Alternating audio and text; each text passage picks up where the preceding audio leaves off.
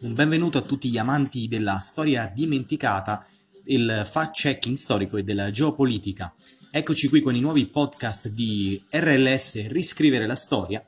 In questa nuova puntata analizzeremo uno dei temi più ricorrenti e forse più discussi quando si parla di Francia e soprattutto di Napoleone.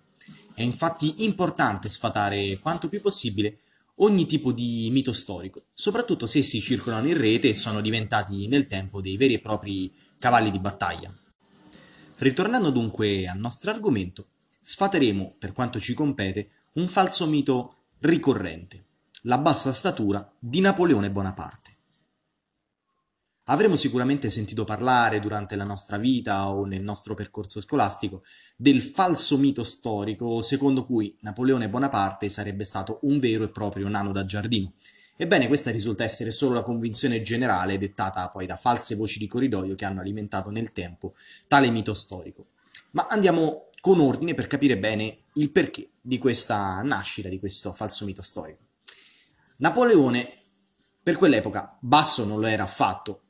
Secondo i documenti ufficiali, infatti, di archivio, il generale e successivamente imperatore dei francesi Nacque nel 1769 e morì nel 1821 e durante l'autopsia del suo corpo sull'isola di Sant'Elena il medico personale registrò un'altezza di 5 piedi, ovvero l'esatta misura di 1 metro e 69-70 cm.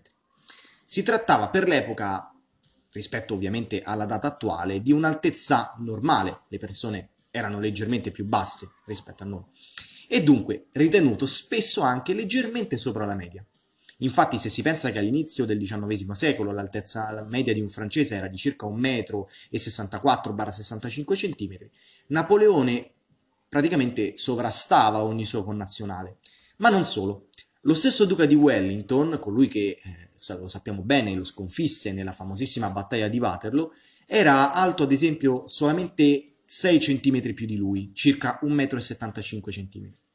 Un'altra curiosità che potrebbe per certi versi sfatare questo falso mito storico, riguarda nel dettaglio le riforme che lo stesso Napoleone fece emanare durante appunto il periodo in cui era imperatore e più nel dettaglio eh, quella diciamo inedita per stabilire l'altezza minima affinché si potesse entrare a far parte dell'esercito di leva francese. Ad esempio, egli stabilì che per poter entrare nella Guardia Imperiale dei Granatieri, un corpo speciale delitario, i richiedenti dovevano essere alti non meno di 1,78 m, quindi quasi 10 cm più alti di lui. Stessa cosa ovviamente valeva per i cacciatori a cavallo, la guardia personale dell'imperatore, i quali dovevano essere alti almeno, almeno 1,70 m. Egli basò l'intero corpo militare, potremmo dire, sulla propria altezza. Infatti i militari erano quindi alti come lui o forse leggermente più alti di lui. Proprio per questo aspetto nascosto, quindi accentuavano probabilmente l'impressione che Napoleone Bonaparte fosse basso di statura, se paragonato ovviamente all'altezza media dell'esercito francese di quel periodo, dove il soldato più basso era alto 1,68 m, 1,69 m, proprio come lui. Per concludere, infine, a far viaggiare tale mito nel tempo si aggiunse anche la propaganda contraria, interna e soprattutto quella straniera, soprattutto russa e inglese, che eh, diciamo, cercò costantemente di sminuire la figura di Napoleone, eh, pubblicizzandolo ovviamente in senso negativo, soprattutto prendendo in giro la sua altezza. Non a caso, infatti, nei ritratti ufficiali Napoleone figurava sempre con la mano all'interno della giacca, forse proprio per nascondere quello che era uno dei suoi punti deboli, si dice infatti che lui soffrisse di acute gastriti che lo impedivano spesso di rimanere composto e fermo per molto tempo.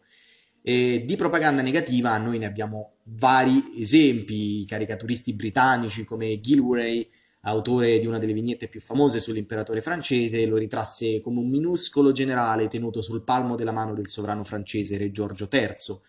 Quest'ultimo, mentre lo osservava, e qui appunto eh, diciamo c'è una sorta di riferimento anche ai viaggi di Gulliver, ai Lillipuziani, scritti nel 1726, diventati un cult per l'epoca, soprattutto nel, nel decennio successivo. Eh, appunto questa raffigurazione, questo disegno affermava che si trattasse appunto di un essere raccapricciante, piccolo, innocuo e eh, appunto diciamo non di molto conto, non molto importante. Invece ovviamente lui stava facendo la storia dell'Europa, Il grande desiderio di conquista e la forte determinazione del generale francese inoltre fecero da condimento ai falsi miti riguardanti la sua altezza. Infatti un famoso detto che ancora oggi, diciamo per certi versi, eh, gira ancora all'interno della nostra società moderna, eh, attribuisce alle persone basse il desiderio di essere spesso aggressive e di prevaricare sugli altri.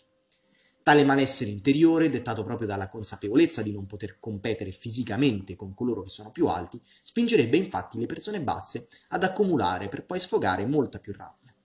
Proprio come diciamo in antitesi esiste il mito del gigante buono, la sindrome che ricollega l'aggressività alla bassa statura, che nulla a che vedere diciamo con dati scientifici, è ricordata proprio con il nome di sindrome di Napoleone.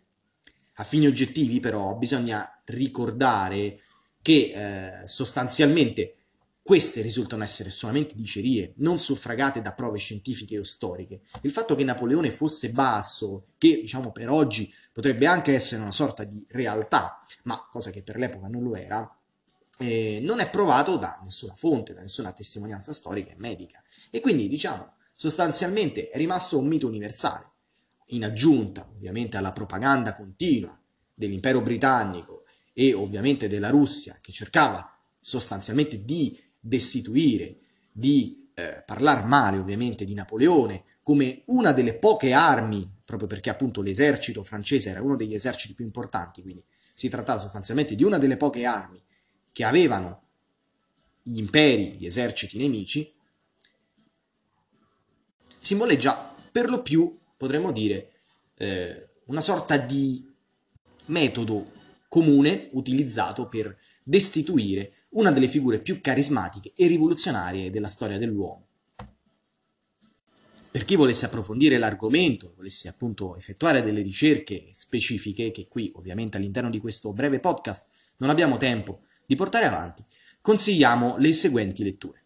Napoleone Bonaparte, autobiografia a cura di André Malraux, edita dalla Mondadori in Italia nel 1994, e Georges Lefebvre, Napoleone, Roma-Bari, edito da La Terza nel 2003. Vi diamo appuntamento ad un nuovo podcast di storia dimenticata, fact-checking storico e geopolitica, sempre sul nostro canale. Vi invitiamo a sostenerci sul nostro sito web www.riscriverelastoria.com alla sezione donazioni e abbonamenti.